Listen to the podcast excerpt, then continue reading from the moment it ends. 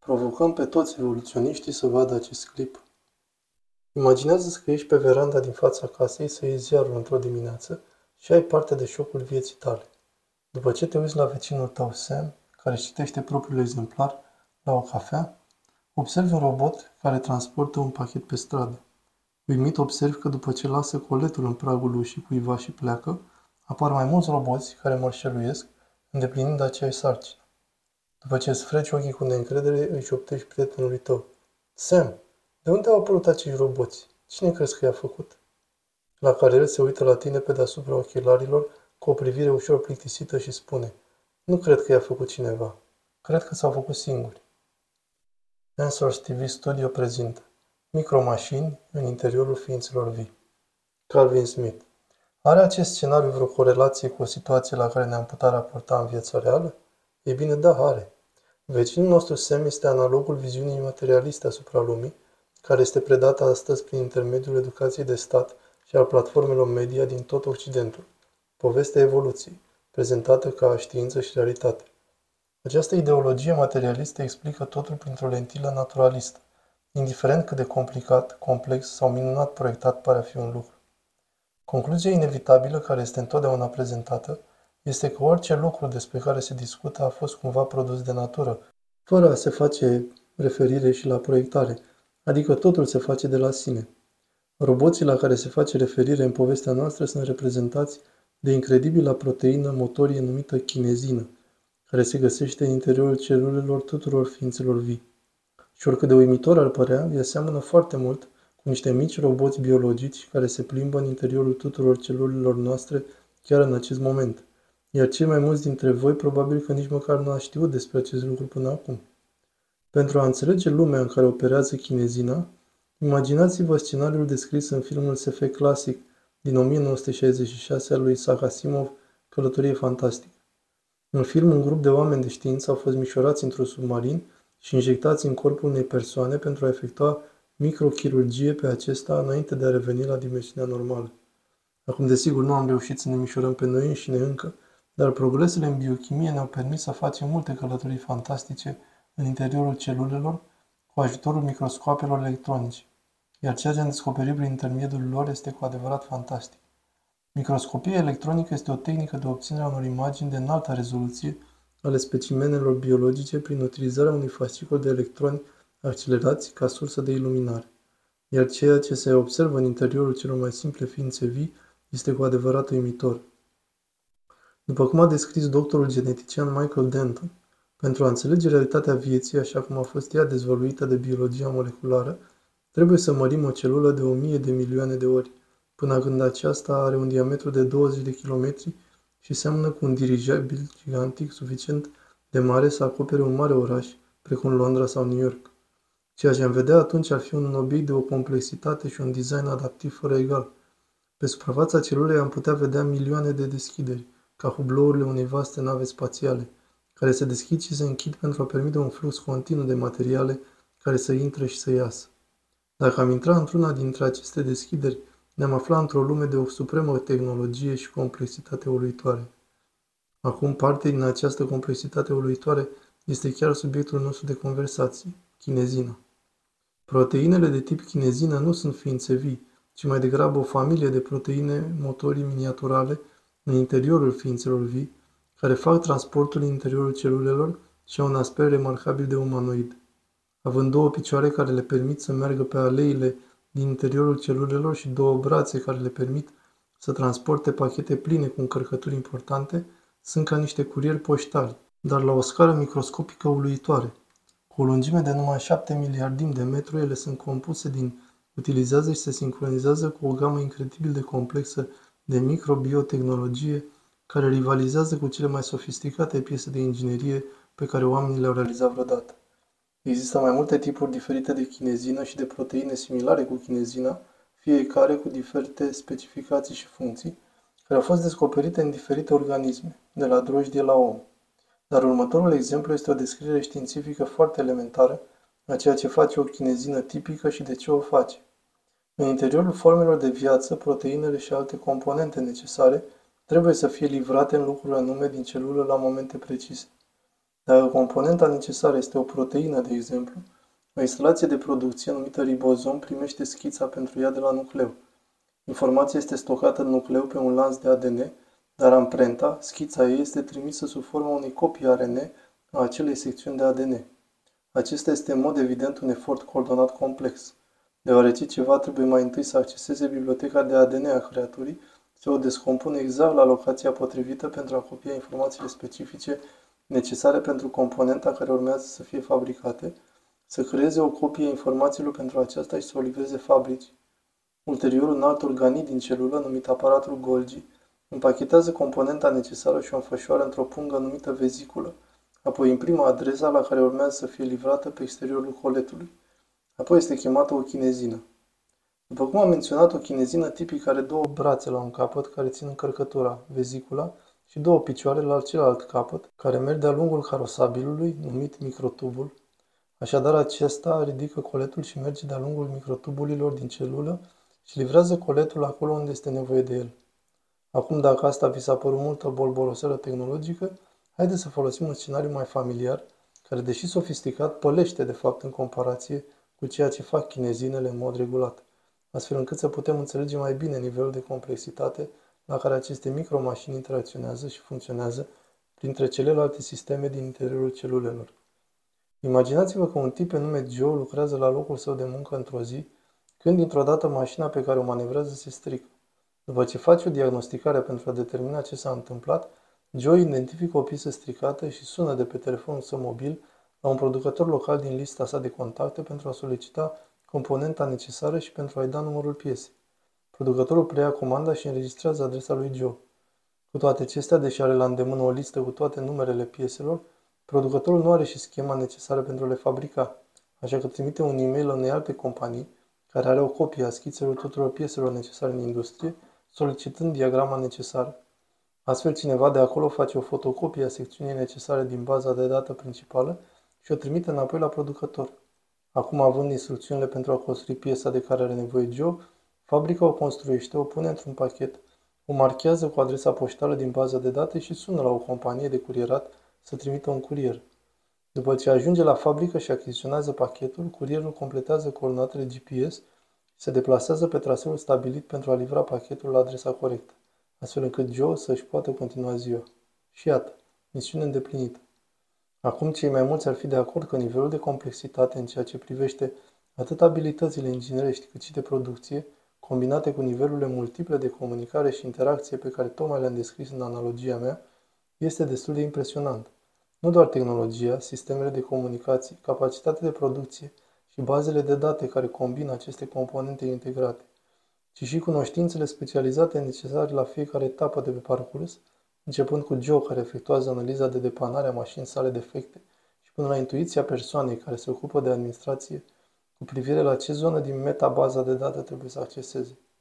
Cu adevărat, un mod de rezolvare a problemelor cu așa sincronizare complexă ar fi considerat aproape de nivelul maxim de sofisticare umană. Și desigur, în exemplul nostru, toți acești pași au fost coordonați de oameni inteligenți în fiecare etapă. E bine, oricât de impresionant poate să fi fost acest lucru, să înțelegem că procesele reale care implică chinezina sunt mult mai impresionante decât ceea ce a experimentat Joe. Iar toată programarea implicată, conform susținătorilor poveștii evoluției, se presupune a fi fost generată prin procese mecaniciste aleatorii de-a lungul a milioane de ani, totul fără nicio inteligență în spate.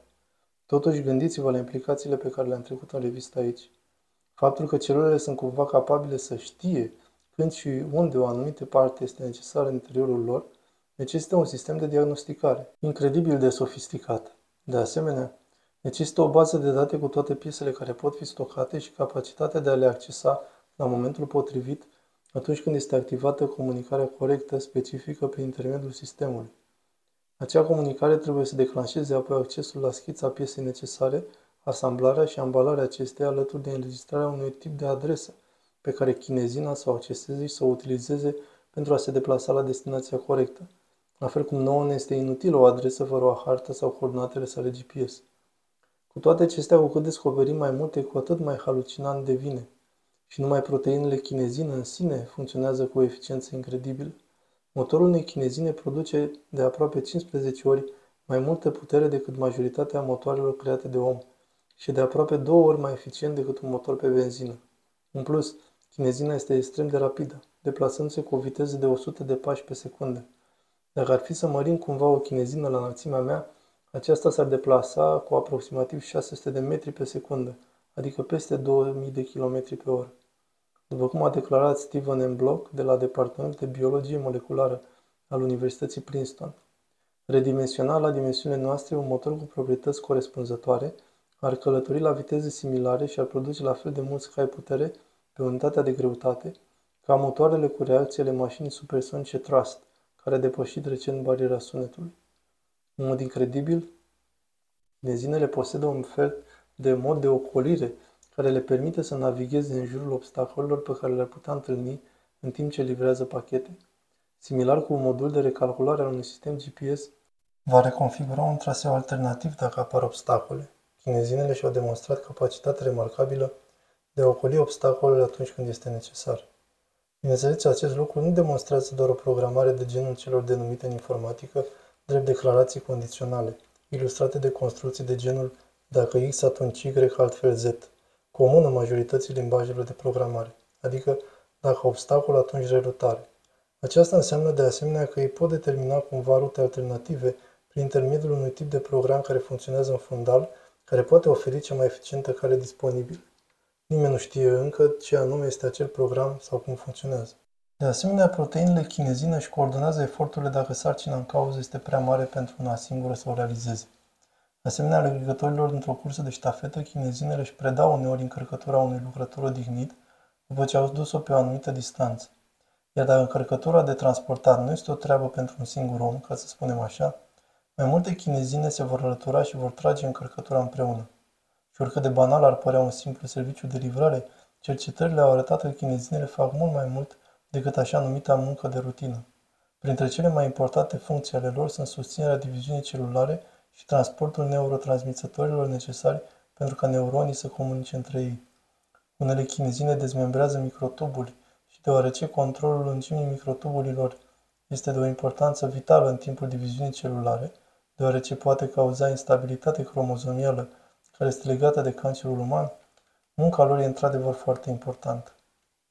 După cum a declarat un cercetător, dacă chinezina are șoa cu totul, nu ajunge nici măcar la stadiul de embrion, deoarece celulele tale nu ar supraviețui. Este atât de importantă. Chinezina este alimentată de compusul energetic universal cunoscut sub numele de ATP, care este produs de o altă minune inginerească în interiorul tuturor ființelor vii, sintaza ATP, motorul molecular. Fiecare moleculă de ATP absorbită de chinezină îi permite să facă un pas.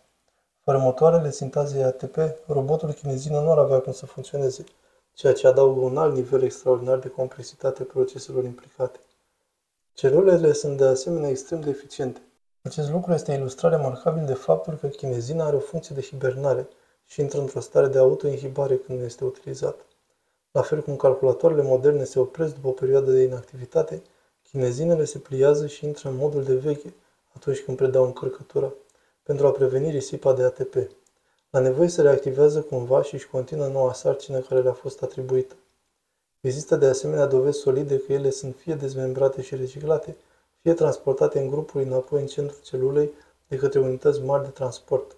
La fel cum autobuzele, mașinile de stradă sau metrourile transportă grupuri de oameni în orașe după ce își termină serviciul. Acum, să fim sinceri, dacă vreun om de știință a reușit cumva să proiecteze o astfel de microtehnologie incredibilă, ar primi probabil cele mai mari laude posibile și ar fi beneficiarul celor mai prestigioase premii disponibile din partea comunității științifice. Dar, bineînțeles, niciun om de știință nu s-a apropiat de acest lucru. Și totuși, oamenii de știință au minte. Natura nu are. Deci dacă natura nu poate afișa capacitatea de a construi astfel de minuni, nu ar fi logic să invocăm Creatorul nostru ca sursa acestora. Dar într-o cultură cu un sistem de educație dedicat naturalismului, lui Dumnezeu nu îi se dă niciodată slavă pentru astfel de creații minunate. Povestea evoluției este cea care se presupune că explică astfel de nanotehnologii. Este impresionant modul în care natura reușește să combine toate aceste funcții într-o singură moleculă. Din acest punct de vedere, ea este încă mult superioară tuturor eforturilor nanotehnologiei moderne și ne dă un exemplu grozav tuturor. Bates, motoare moleculare. Desigur, naturaliștii apelează de obicei la conceptul de timp profund, pentru a explica astfel de construcții minunate. Mantra materialismului este de la simplu la complex de-a lungul la milioane de ani, repetată până ți se face rău. Acesta este modul lor de operare tipic pentru a explica complexitatea incredibilă care e dezvăluită în continuu de tehnicile științifice moderne, declarând pur și simplu că toate lucrurile, oricât de miraculoase ar părea, sunt posibile în suficient timp, naturaliștii flutură bagheta timpului profund cu impunitate, îndepărtând toate criticile aduse poveștii evoluției care fac apel la exemple de design. Acesta este desigur un argument teribil. Din experiența noastră, chiar și cu aport și întreținere inteligentă, lucrurile se înrăutățesc în timp, nu se îmbunătățesc. Cu toate astea, problema pentru ei în acest caz este că cu cercetează mai mult, cu atât mai mult nu le ajunge timpul. De ce? Ei bine, inițial s-a crezut că chinezina se află doar în celulele organismelor cu nucleu, celule eucariote. Dar cea mai bună estimare a evoluționiștilor despre când primele forme de viață, constând în așa numitele celule procariote simple, au apărut pe Pământ este în urmă cu aproximativ 3,8-4,3 miliarde de ani. Întrucât evoluționiștii cred că celulele eucariote au evoluat cu peste 2 miliarde de ani în urmă, asta înseamnă că astfel de construcții incredibil de sofisticate, precum chinezina, au apărut în viață foarte devreme, într-adevăr, mai puțin sau doar puțin peste jumătate din perioada în care se presupune că a existat viața pe Pământ. Cum au putut astfel de minunății să apară atât de repede după ce se presupune că a început evoluția? Și dacă încercarea de a explica acest tip de sofisticare într-un timp atât de scurt nu a fost o durere de cap suficientă, cercetătorii propun acum că unele tipuri de chinezină trebuie să fie apărut înainte de eucariote, în ceea ce cercetătorii numesc ultimul strămoș comun eucariot, ceea ce înseamnă că trebuie să fie apărut chiar mai devreme în cadrul timpului profund.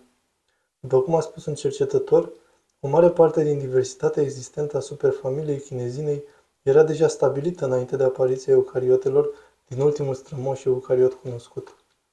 Iar acum noi cercetători au dezvoluit un tip de chinezină în interiorul bacteriilor, care conform poveștii evoluției au evoluat acum 3,5 miliarde de ani.